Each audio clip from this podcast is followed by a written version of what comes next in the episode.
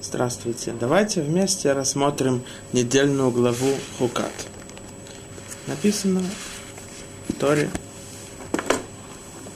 И Господь сказал Моше и Аарону, говоря, вот закон Торы, который заповедовал Господь, сказав, говори сынам Израиля, пусть приведут тебе корову рыжую, без порока, у которой нет изъяна, на которой не было ярма, и отдайте ее Илиазару священнику, и выведет он ее за стан, и зарежет ее при нем. И пусть возьмет Илиазар священник крови ее перстом своим, и окропит вход шатра соборного кровью ее семь раз, и сожгут корову перед глаз, его глазами, кожу ее, и мясо ее, и так далее. В нашей главе говорится о заповеди красной коровы. Но если мы рассмотрим, ну, не, требуется спросить несколько вопросов. Написано «Зот хуката Тора» – это закон Торы. Мы знаем, что есть места в Торе, в которой написано слово «хука», то есть «закон». Рабейну Бихаей спрашивает разъяснение слова «хука».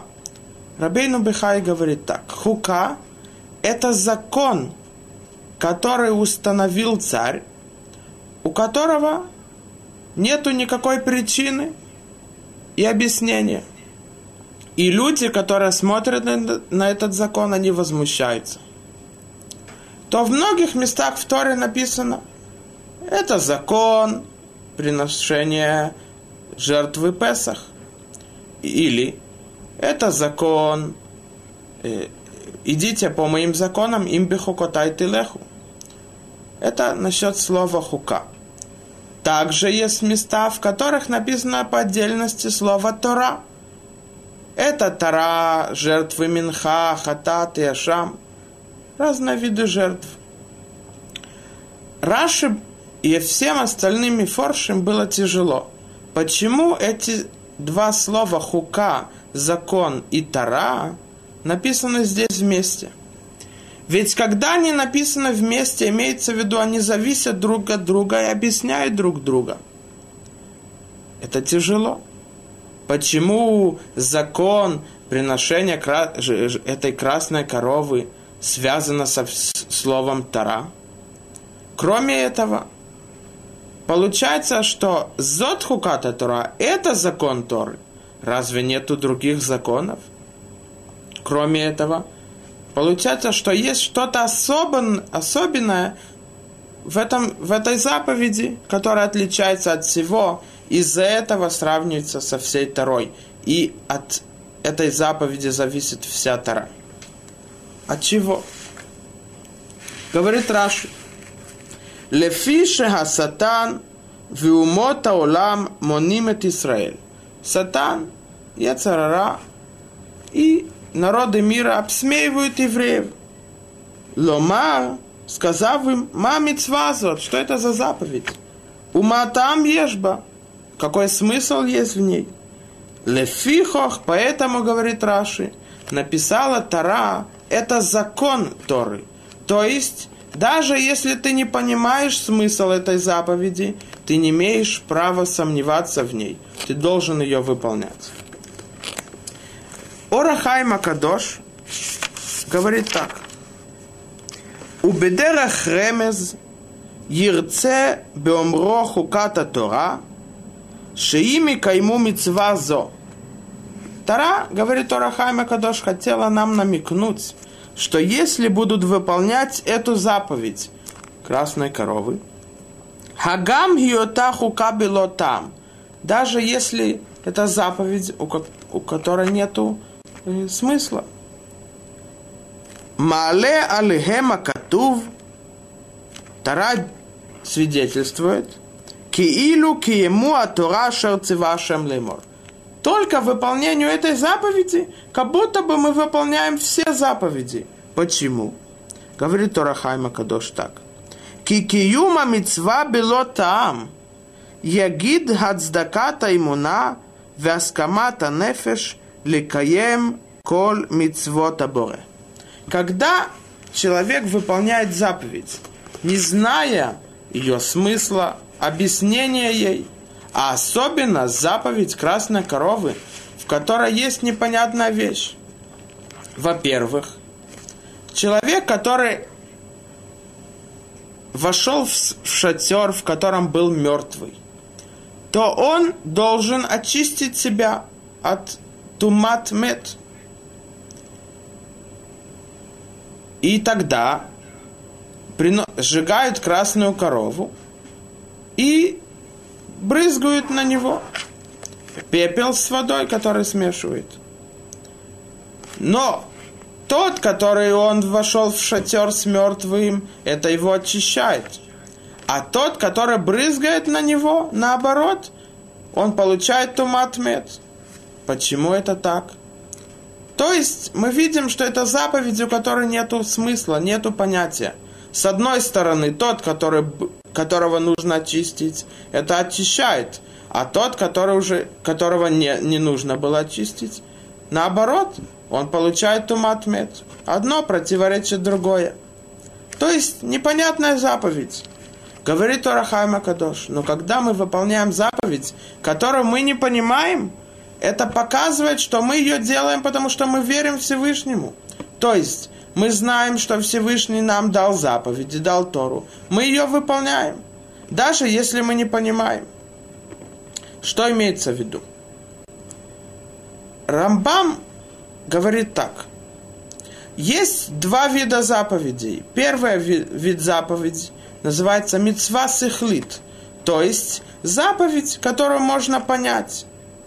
Например, не убивай, не воруй и так далее человек понимает, что убивать другого – это плохо.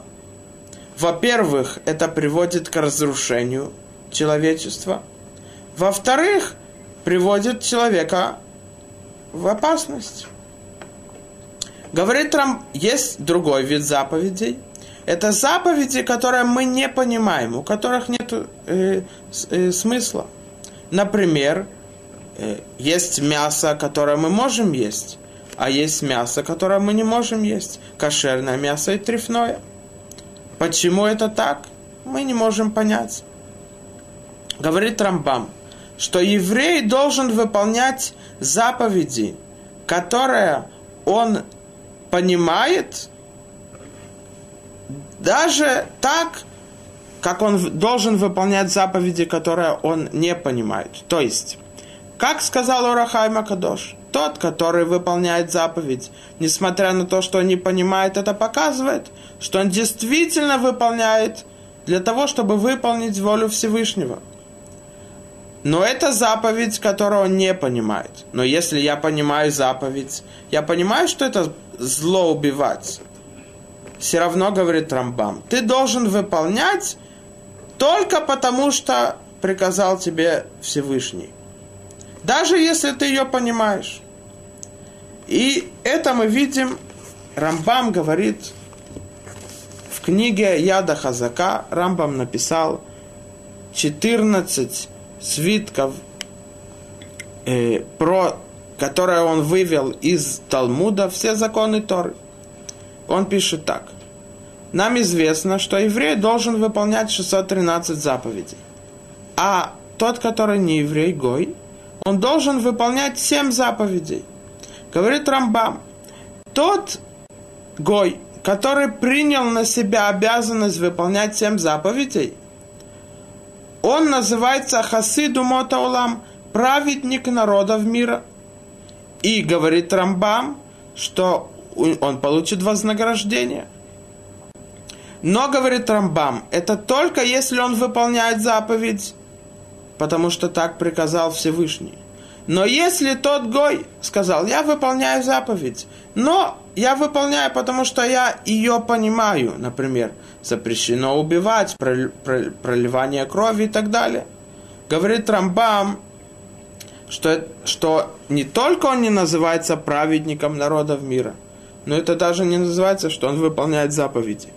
Из этого мы видим, что выполнение заповеди, которую мы понимаем, должна быть только потому, что приказал Всевышний. известно, Гмара говорит в Кедушин, что Гадола мицуве веосе, мешейно мицуве веосе. Намного важнее, когда еврей выполняет заповедь, которую он обязан, чем когда еврей выполняет заповедь, которую он не обязан. Имеется в виду так. Есть, например, люди, которые слепые и не могут видеть, они освобождены от заповедей. Даже если они будут выполнять, они получат вознаграждение. Но не так, как получат люди те, которые будут выполнять, которые обязаны их выполнять. Почему? Когда человек обязан что-то делать, на нем есть обязанность, то намного-намного тяжелее, чем тот, который не обязан. И это написано в книге Милахи. Рассказано, что когда царь Давид был в побеге от врагов, то на пути встретил его Шими Бенгера, так звали этого человека. И он начал бросать на царя Давида камня, камни и обзывать его. Те, которые окружали царя Давида, сказали, царь наш, только прикажи, мы срубим ему, ему голову. Сказал царь Давид, нет, не он меня проклинает, а Всевышнему сказал. Но все равно тот Шими Бенгера, раз он восстал против царя и так его унизил, то закон Торы говорит, что он должен умереть. Это его наказание. Перед смертью царь Давид сказал своему сыну, царю Шломо, чтобы он наказал того Шими Бенгера. Рассказывается в книге Мелахи, что царь Шломо помиловал Шими Бенгера и дал ему возможность. Какую? Находись в Иерусалиме и не покидай границы Иерусалима. В тот день, в тот момент, когда ты покинешь границы, ты должен будешь умереть, потому что ты уже наказан. Написано, что Шими Бенгера жил в Иерусалиме три года. Написано так.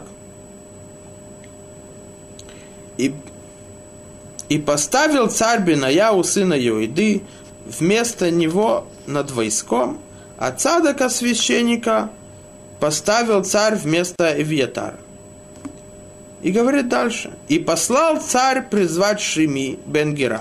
И сказал ему, построй себе дом в Иерушалайме, и будешь жить там. И никогда не выходи оттуда. И будет в тот день, когда, когда ты выйдешь и перейдешь поток Кедрон. Кедрон это была река около Иерушалайма. Будь уверен, что непременно умрешь, потому что он уже должен умереть. Он восстал против царя Давида. И жил Шеми в Иерушалайме многие дни. И было спустя три года, убежали от Шеми два раба Вакишу, сыну Маха, царю Гадскому. Написано, что он три года жил в Иерушалайме, Через три года у него сбежало два раба в город, который назывался Гад.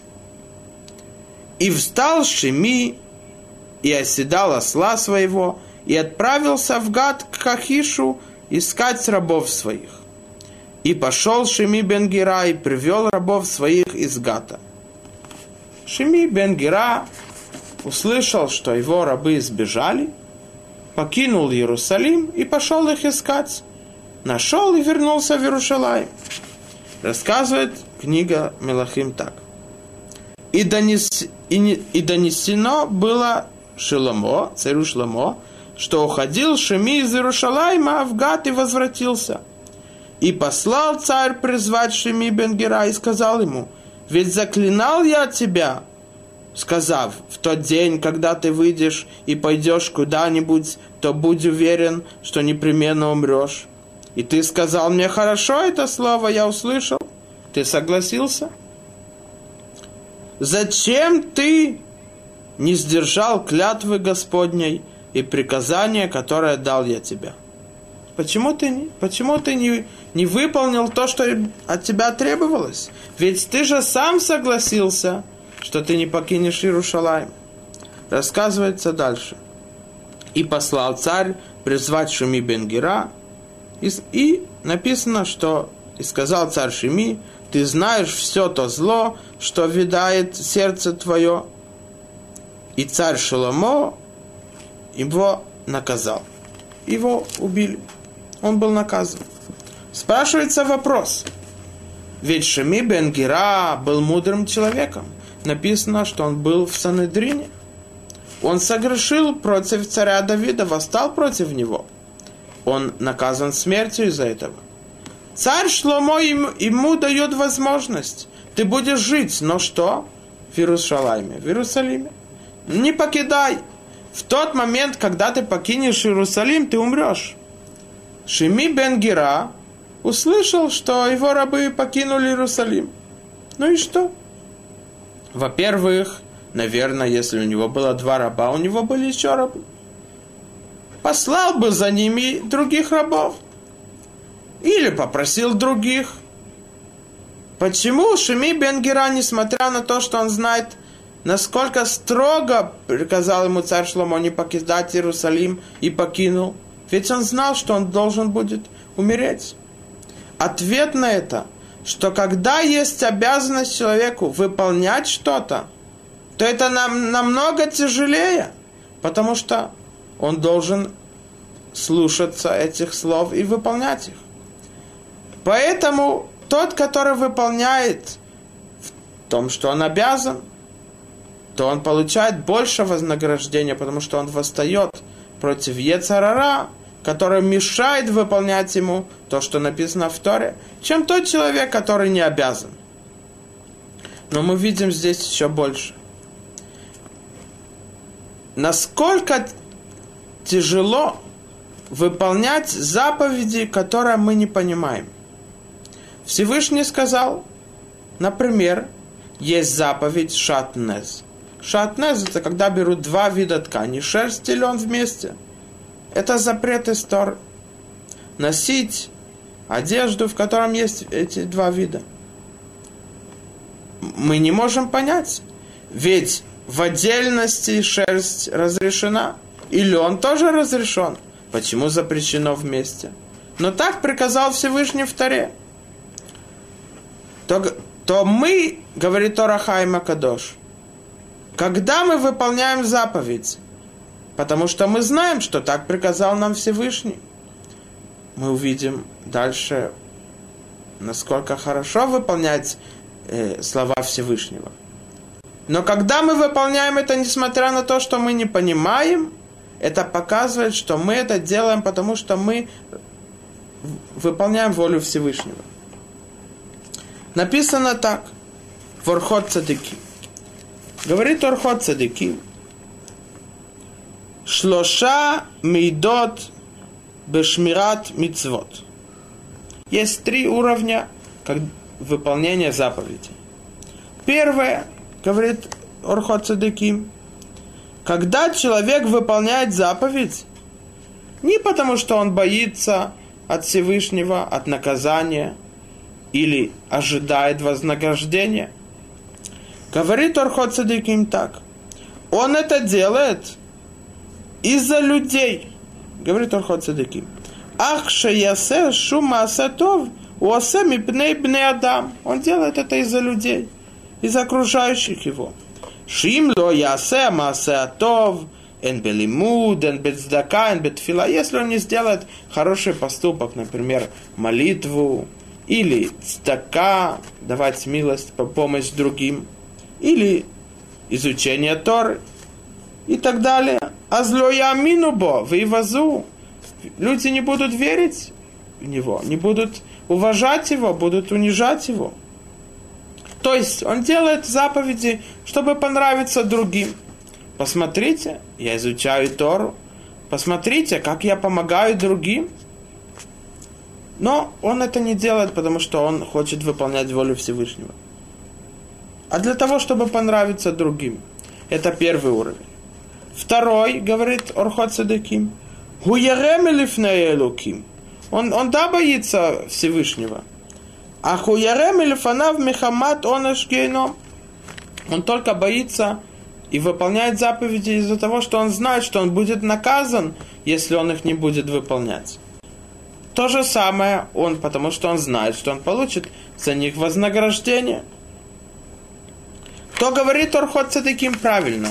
Это тоже важно, что человек знает, что каждый, каждый поступок его, каждая мысль его, она записана, и он будет э, получать вознаграждение или наказание – но все равно, говорит Торхот Цадыким, Ахло Игиале Икара Това. Он еще не пришел на самый высокий уровень выполнения заповедей. А Валя Шлиши, но третий уровень, и самый драгоценный и важный, Зеу Шеере Мипне Боруху, Ло Мипне Шум Давар Баулам. Он выполняет заповеди, боится от Всевышнего не из-за какой причины, которая была бы в мире – Рак шуни рад мильфанав. Он только боится, дрожит от Всевышнего. Вехоли варав миздаза им безохо дулаток ворото. Он боится и знает, насколько он отменен перед Творцом. И это называется раб. Что такое раб? Эвид. Рассказано, что один раз Рабихайска Левинштейн, один из раввинов Ешиват Мир – на уроке спросил своих учеников, что означает быть евреем. То один сказал молитва, другой сказал изучение Торы, третий сказал вера, четвертый сказал помощь другим евреям, арвут, Вяфталераха моха, люби своего друга как себя. Сказал Рабихаска Левинштейн, вы правы, каждый прав. Но все равно не это я имел в виду. Что такое быть евреем? Евреем быть, имеется в виду быть рабом, подчиненным к Всевышнему. Нас рассказано, что когда Моше Рабейну пришел к Паро, он сказал ему, освободи мой народ. Это правильно. Но не, не договаривает этот посук до конца – в конце посука сказано «Шлах это ми» «Отпусти, пошли мой народ» «Вея в дуни» и они будут служить мне. Мы читаем в молитве Марьев так. Провел он сыновей своих между расступившимися водами Красного моря, и преследователи их мучителя их утопил в пучинах. Увидели сыновья его могущество его, вознесли хвалу и благодарность имени его. Когда Всевышний нас вывел, все видели чудеса, которые были. В нашей главе мы видим, что когда умерла Мирьям, сразу написано, что у них была жажда в воде, то говорят Хазаль, из этого мы видим, что все 40 лет до этого у них не было жажды, потому что Всевышний заслугу Мирьям дал, сделал с ними чудо, что с, куда бы они ни шли в пустыне, с ними был колодец, который давал воду без конца. Все чудеса. И написано так, что Всевышний вывел нас в гневе своем истребил он всех первенцев Египта и вывел оттуда народ свой, Израиль, к вечной свободе. К вечной свободе. Всевышний вывел нас из рабства, тяжелого рабства. Какого рабства?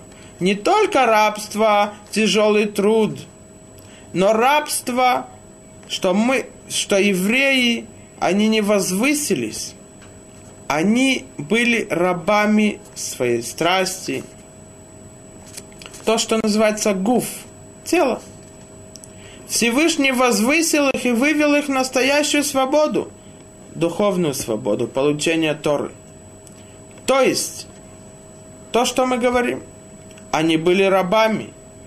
Но Моше Рабейну говорит, шлах это мне, освободи мой народ от рабства, чтобы они были рабами Всевышнего. Это есть то, что мы говорим в молитве Маарив, вечная свобода. Быть рабом Всевышнего, выполнять его волю, это есть настоящая свобода. Мы дальше увидим почему. Но мы видим, насколько тяжело из поступка Шеми Бенгера подчиняться и выполнять то, что нам приказал Всевышний в. Насколько обсмеивают другие народы, Ецарара.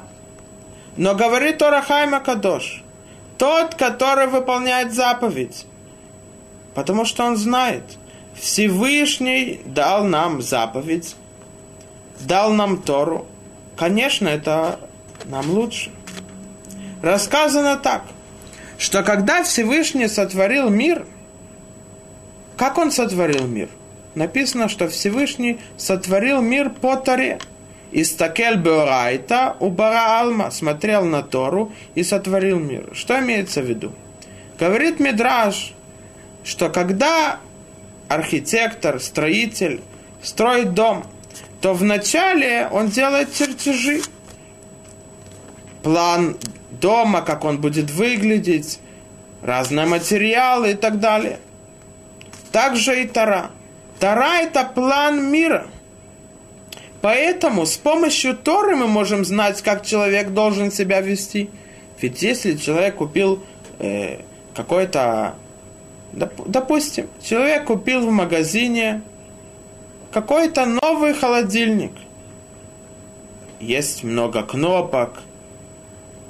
То, конечно, человек не начнет э, нажимать на разные кнопки думать, ну, я посмотрю, что произойдет, и я буду знать, для чего эта кнопка, для чего этот холодильник, что с ним можно сделать, что нет. Нет. Каждый знает, что есть инструкция. В, кар- в каждой коробке, где Человек покупает товар, есть инструкция.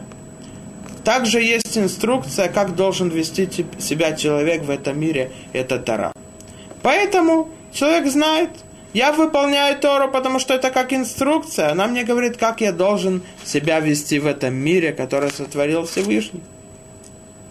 И даже если я не понимаю ту заповедь или тот запрет, но я выполняю, потому что я верю Всевышнего. Я знаю, что это лучше мне. Насколько важно знать это. Дальше написано так.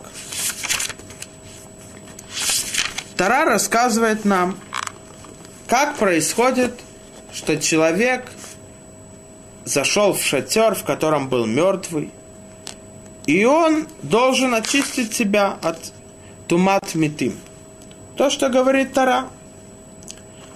А везота Тора, Адам ки ямут беохель, колаба эла охель, вехол ашар беохель, итма шиват ямим. Это законы, как происходит, что человек получает тумат мед, как он должен очистить себя от этого с помощью красной коровы, когда ее сжигают и пепел смешивают в воде. Как это происходит, когда человек входит в шатер, в котором был мертвый, или все, что находится в шатре, то говорит Тара, Шиват Ямим, оно получает Тумат Мед 7 дней. То Хазаль говорят, Масахат Брахот, говорят так. Адам ки ямут бе огель, Эйн адам микабель Тора от шамамит этот алеха. Человек не получает Тору, пока он не умертвит себя для нее. Так говорят Хазаль Масехет Брахот. Спрашивается вопрос, что значит умертвить себя для нее? Известно, что в Торе написано «вехайбаем». Когда человек выполняет заповеди – он не должен страдать от этого. В Масехат Сука написано так. Известно, что в Сукот есть даледминим, два, четыре вида растений, которые человек должен взять их в Сукот и выполнить заповедь с помощью ними. Один из них это лулав, это ветка пальми. То рассказывается в, в Гморе, в Масахат Сука так, что есть пальма в каком-то месте, которая более красивая. А известно, что одна из обязанностей выполнения заповеди, чтобы это, этот предмет был красивым, например, тфилин красивый, или талит красивый и так далее. Также и лулав. Говорит Гмара, но все равно запрещено использовать этот лулав, и тот, который использовал его, не выполнил заповедь арбамини. Четыре вида. Спрашивает Гмара, почему, ведь он красивый. Говорит Гмара, потому что есть на нем колючки. И когда человек будет держать этот лулав, то он может повредить себя, ранить себя. А ведь в Торе написано «Вехайбахем». Человек должен жить в выполнении заповедей. То есть получать от этого наслаждение, радость, а не страдания и раны. То мы видим, что наоборот, заповеди для того, чтобы мы жили в них. А как здесь написано в Масахат Брахот – что, чтобы получить Тору, человек должен умертвить себя для нее? Нужно ответить так. Орхот Цадиким говорит, что есть две стороны в человеке. Говорит Орхот Цадиким так. Орхот Цадиким говорит так. Хадам ешло шне ядуним. Убемото насаховши мехем. У каждого человека есть хозяин над ним. Что имеется в виду? Шехем хошвим бетанугим улярбот мамон, велейхол, велештот, велесмох. Этот хозяин говорит ему, смотри, ты должен быть подчиненным своему телу. То есть, вкусно есть, пить вкусные напитки, радоваться этой жизнью – материальное наслаждение. Или Ледабер диврей дворим, леанаот агув, разговаривать с другими интересные вещи. И чтобы человек получал наслаждение тела. Это один над ним. והנשמה הופכת מחשבותיהם ואומרת, מה שווה לאדם ומה יתרון לו בכל עמלו שיעמול, וברגע אחד ואיננו, והגוף כלה, והזיה חוכמתו ויופיו. הדושה то есть духовная сторона человека, говорит, зачем все эти наслаждения? Ведь они временные. И человек, каждый человек, он придет его время, он умрет, покинет этот мир. Тогда какую пользу он получил от этого временного наслаждения телом? Ведь если мы посмотрим и увидим, насколько человек получает наслаждение от того, когда он выполняет заповеди. Например, человек помогает другому. Он увидел, что у его друга, у его соседа, он нет возможности купить даже хлеб. И он помог ему. Каждый день он дает ему какую-то сумму денег, чтобы купил себе продукты на пропитание. Как он радуется и чувствует хорошо от этого. Это дает ему силу. И даже пройдет много-много время, он будет помнить, как он помог и как он хорошо чувствовал от этого. Он получает от этого наслаждение и радость. Но человек, который съел 5 или 10 лет тому назад что-то вкусное, никто не скажет, о, я помню, как это было вкусно и хорошо. Потому что это временное наслаждение. Хазаль говорят так. Веганефеш лотимале. Душа не может получить, быть полной от временных наслаждений тела. Почему? Всевышний сотворил человека так, чтобы он получал наслаждение и вознаграждение от него. Поэтому он дал Тору, с помощью которой он придет к этому. Но это наслаждение и радость душе, а не телу. Тело это только место, как говорят Хазаль, в котором находится душа. Как одежда, как перчатка на руку. Поэтому, говорит Орхот Цадеким, все время идет война. Или человек будет у власти тела, или будет у власти души. И человек должен понять, Всевышний дает выбор. И не натат или фанехо, это хаим, это то, это мавет, это ра. Я дал перед тобой жизнь, и то, что хорошо, и смерть, и то, что зло. Выбери, но знай, что я тебе сообщаю, что хорошо. Написано в перке вот так.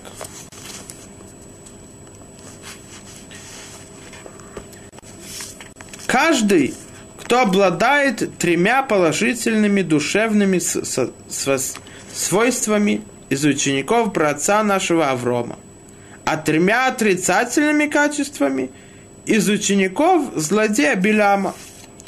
Тот, у которого добрый глаз, смиренный дух и скромная душа из учеников праотца нашего Авраама. Но тот, у которого злой глаз, высокомерный дух и альчная душа из учеников злодея Билама. Как используют материальные ценности ученики нашего праотца Авраама? И как используют ученики злодея Беляма?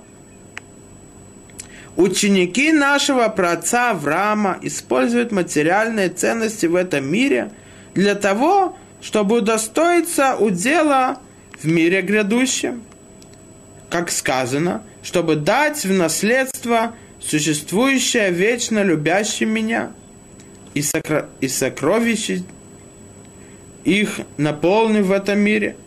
А ученики злодея Белама превращают ад для себя и других, материальное благо этого мира, и сходят с преисподнюю в мире грядущем, как сказано, а ты, Бог, не сведешь преисподнюю в мире грядущем людей кровожадных и коварных – не достигнут они и половины дней своих в этом мире. Я же полагаться буду на тебя. Говорит Перке вот так, что ученики и потомки Аврома Вину, они не только получают наслаждение и вознаграждение в, в грядущем мире, в том мире, за то, что они выполняли заповеди, но также они получают наслаждение и радости в этом мире – а ученики Билама, наоборот, не только что они не получат вознаграждение, но потеряют грядущий мир и вознаграждение в нем, но они не получают наслаждения и ад в этом мире. Как это может быть? Ведь человек думает так. Тара ограничивает. Делай это, это запрещено, делай так. Человек говорит, я на свободе, я могу делать все, что я хочу. Но давайте посмотрим это. Разве тот, который делает все, что он хочет, это по-настоящему он получает наслаждение и радость от этого? А кроме этого, разве он делает то, что он хочет? Или то, что требует его страсти? Или то, что требует его тела? По-настоящему тот человек, который думает, что он на свободе, потому что он не обязан ничему. Он получает страдания, так как ученики Билама злодея. Почему? Потому что они ограничены и подчиненные своему телу, своим э, требованностям, страстям, еды, то, что уважение от других и так далее – но ученики Аврома Вину, они знают, как жить в этом мире.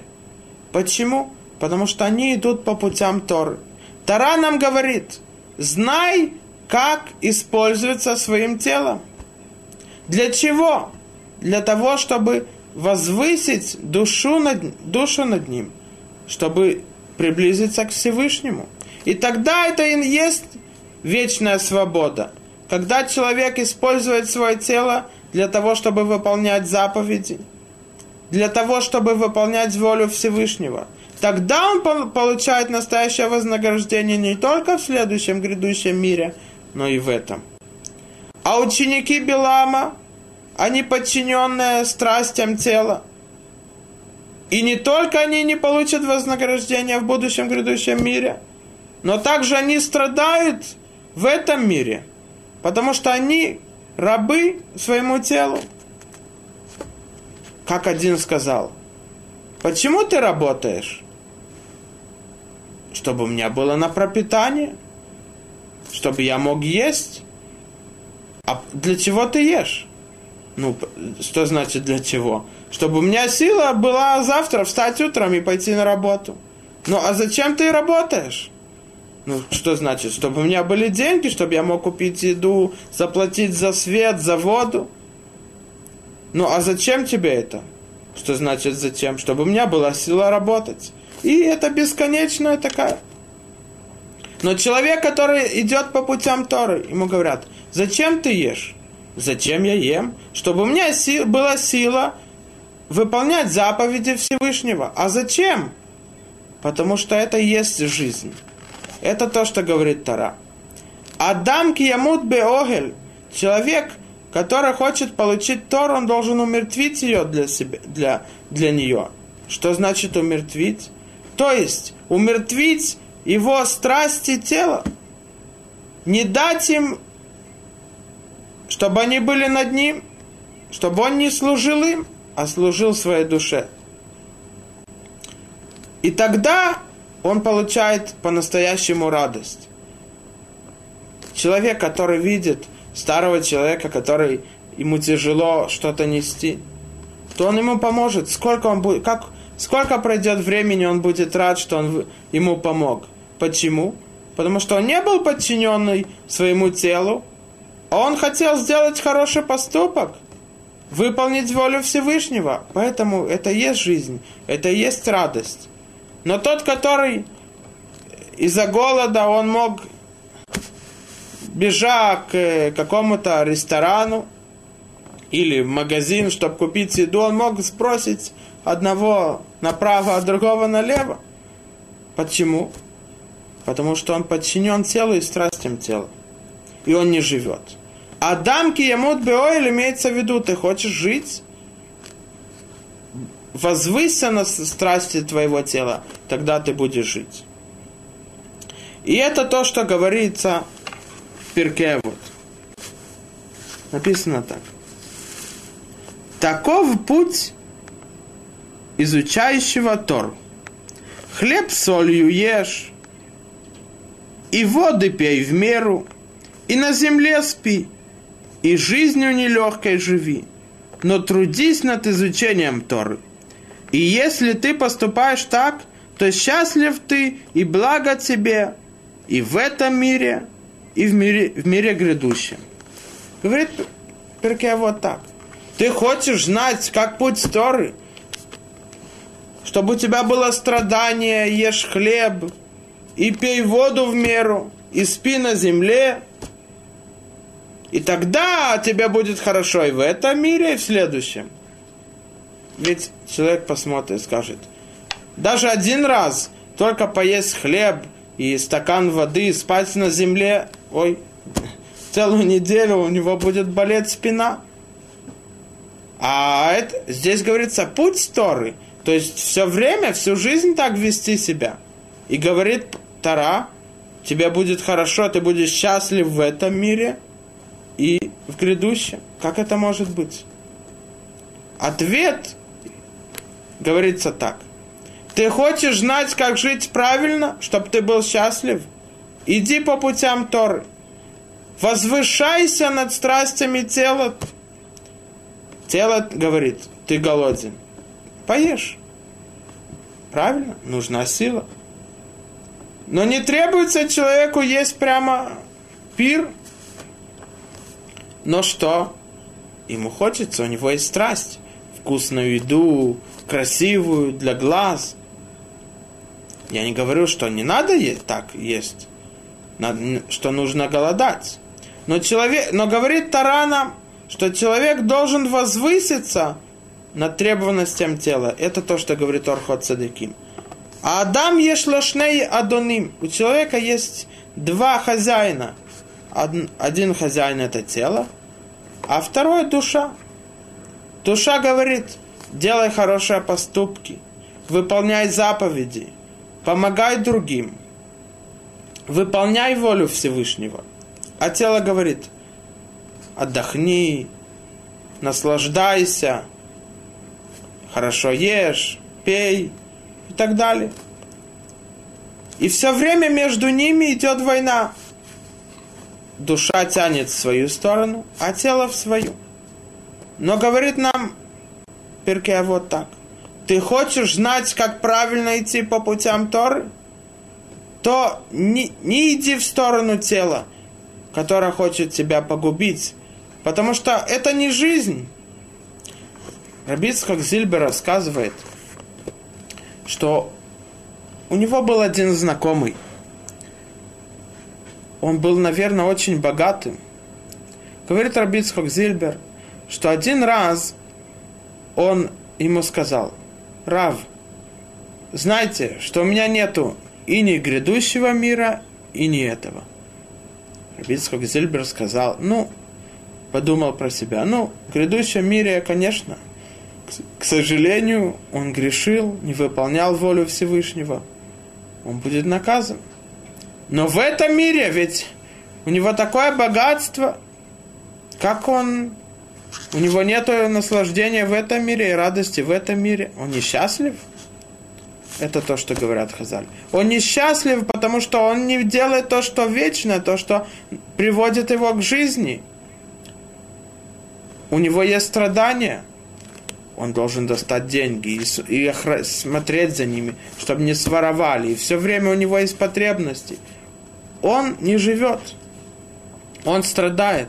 Почему? Потому что он подчинен страстям тела. Но тот человек, который подчинен страсти души, он живет по-настоящему. Это то, что говорит нам Хазаль в Масахета э, Брахот. Ты хочешь жить? Умертви свое тело. Не дай ему возвыситься и не подчиняйся ему. Подчиняйся душе. И это настоящая жизнь, и тогда ты будешь счастлив. Мы это видим, и мы это можем даже почувствовать, каждый сам по себе. Рассказывается еще одно объяснение. Хофецхайм говорил рассказ – Представим себе, что был один богатый еврей. И, наверное, например, у него был магазин. И вот он уже повзрослел и почувствовал, что ему много не осталось в жизни. И он сказал, как я приду в грядущий мир. Всю жизнь я грешил, все время я был подчинен телу, деньги и, и зарплата, и квартира, и машина, и так далее. Но в том мире я буду, будет суд. Что я скажу? Что с э, душой? То он сказал, я буду ходить на урок Тор, изучать Тору. И вот с 10 до 12 каждый день он ходил в ближайшую синагогу к своему магазину и слушал урок Тор и вот один раз его жена пришла в 10 часов посмотреть, что он делает в магазине, помочь ему. Смотрит, магазин закрыт, а около магазина стоят люди и возмущаются. Мы хотим купить товар, а магазин закрыт. Ну, она подумала, наверное, муж вышел на пару минут по, каком, по какой-то требованности – и начала их успокаивать. Не волнуйтесь, скоро он вернется. Прошел час, два. Она смотрит, сдалека идет муж, муж, ее муж с радостью. Она его спрашивает, где ты был? Смотри, два часа, люди стоят, многие отчаялись и не купили. Где ты был? Он не сказал, что значит, где я был. Здесь есть синагоги, недалеко от магазина урок. Я уже 2-3 года так хожу, я хочу прийти в тот мир и получить вознаграждение за, за что-то. Она им говорит, ты что? Смотри, сколько мы потеряли денег за эти два часа. Ведь мы могли продать много товаров и разбогатеть. Он ей говорит, смотри, я тебе расскажу. Представь себе, ты бы здесь стояла, к тебе бы прибежали и сказали, ты знаешь, твой муж умер. Ты бы тоже сказала, с 10 часов он умер, с 10 часов он решил умереть. Он не мог дождаться до 12 умереть. Столько мы потеряли, столько мы не смогли продать товаров. Ты бы поняла, да, все. Каждого человека приходит момент, он покидает этот мир. Ни, ничего нельзя сделать. Ты бы поняла это? То по, так же и это. Когда я изучаю Тору, все умирает. Ничего нету. Почему? Потому что нету ничего важнее изучения Торы. Так как мы сказали. Тора – это инструкция человеку, как он должен жить. Для того, чтобы у него была жизнь и вечная свобода. И когда человек отворачивается от Торы, не, вы, не изучает ее и не идет по ее путям, то нету, он не живет. Это не называется вечная свобода, как человек предполагает, а это называется рабство своим страстям, своему телу. Когда человек живет, это когда он выполняет Тору, изучает ее. Рассказывается рассказ, что один раньше в каждом городе, в каждой синагоге были люди, которые ответственны за принимание гостей – на шаббат. Разделяли их на трапезы. В шаббат есть три трапезы. И когда приходили гости из другого места, и негде им было находиться на трапезе в шаббат, то их распределяли по семьям. И вот один раз один, назовем его Гершон. Гершон попал в город, в синагогу, в шаббат, по той или иной причине. И он не знает никого в этом новом городе, где он будет на шаббат, ни кидуш, ни трапезу. Тот, который ответственен за гостей, он ему сказал, ты знаешь, вот есть здесь один богатый еврей, Рабрувен, Раврувен. Пойди, он тебя с радостью примет. И вот он пришел к тому богатому. И началась трапеза, он сделал хозяин дома сделал кидуш, благословление на халу, и началась трапеза. Спрашивает его хозяин дома, откуда ты, Гершон? Он говорит, я из Вильнюса. Вильнюс? Сара? Говорит своей жене, ты слышишь, он из Вильнюса? Ну что с равом города? Он говорит, говорит Гершон, ты знаешь, ай, пару месяцев назад он умер. Умер. Ты слышишь, умер. Мы не знали даже, если бы мы знали, мы бы пошли на похороны. Такой важный мудрец Торы. Что ты говоришь? И так продолжается зап... э, трапеза. Он его спрашивает, ну, а что с Шойхетом? Он говорит, Шойхет, ой, была такая авария, на него наступила корова. Что ты говоришь? Я не знал. Он друг детства. И они так начали плакать. И... Ну а что с врачом города? Ой, ты знаешь, один пациент, ему, наверное, не понравилось его лекарство.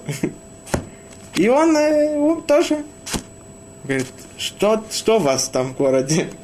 Все умерли. Он говорит, нет, когда я ем, все умерли. Также говорит Рав Пинкус Зацаль каждый еврей, когда он должен, когда он изучает Тору, он должен чувствовать, я сейчас делаю самое все важное. Я изучаю Тору, я изучаю, как я должен вести, как я должен выполнять волю Всевышнего, для того, чтобы я жил, для того, чтобы я вышел на вечную свободу. Так разве есть вещь, которая более важнее, которая может мне мешать? Нету. Как будто бы все умерло. Это то, что написано. Везота Тора Адам киямут беогель. Человек не может получить Тору, пока он не умрет в шатре. То есть, что все умерло. Только сейчас передо мной Тора, книга Торы, свиток Торы.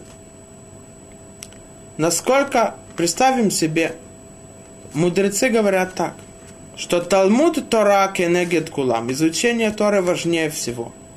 Так как мы видели, что изучение Торы человек знает, как вести себя. Он выходит на свободу тем, что он выполняет волю Всевышнего. Это не может быть ничего важнее этого. Так говорят Хазаль. Представим себе, если человеку говорит царь, ты знаешь, у меня есть склад, огромные-огромные залы, драгоценностей, богатства. Я тебе даю час, ты можешь выбрать все, что хочешь, будет твоим. Пришел тот человек тот день и вошел в эти сокровищницы. Смотрит, бриллианты, золото, драгоценности – и начинает собирать. Смотрит на часы, у него есть еще 50 минут. А там был сторож. Он говорит, ты знаешь, э, вот вчера произошло такое-то с моим соседом. И начал ему рассказывать тому сторожу. Говорит ему сторож, ты что, ты сошел с ума? У тебя есть возможность, царь, наверное, тебя так любит дал тебе возможность взять все его важные драгоценности, а ты говоришь с каким-то глупым э, сторожем. Иди, ты унижаешь царя, продолжай. Продолжай собирать эти сокровища. Также еврей. Всевышний говорит, Талмуд Тора Кенегет Кулам. Изучение Торы важнее всего. Это самая важная драгоценность и богатство Всевышнего – по которому Он сотворил мир, которая нам дает жизнь, с помощью которой мы можем выйти на вечную свободу. И мы покидаем эту важную, жизнь, важную вещь для того, чтобы идти к менее важным. Это то, что говорит Тара. Ты хочешь получить Тору, которая есть жизнь, веямут. Умертвляй свои э, страсти тела, не дай себе быть подчиненным рабом тела, а будь рабом Всевышнего. Тогда это и есть вехайбэм. С выполнением заповедей человек приходит тому, что он живет по-настоящему. Это то, что говорится в нашей главе. Шаббат шалом.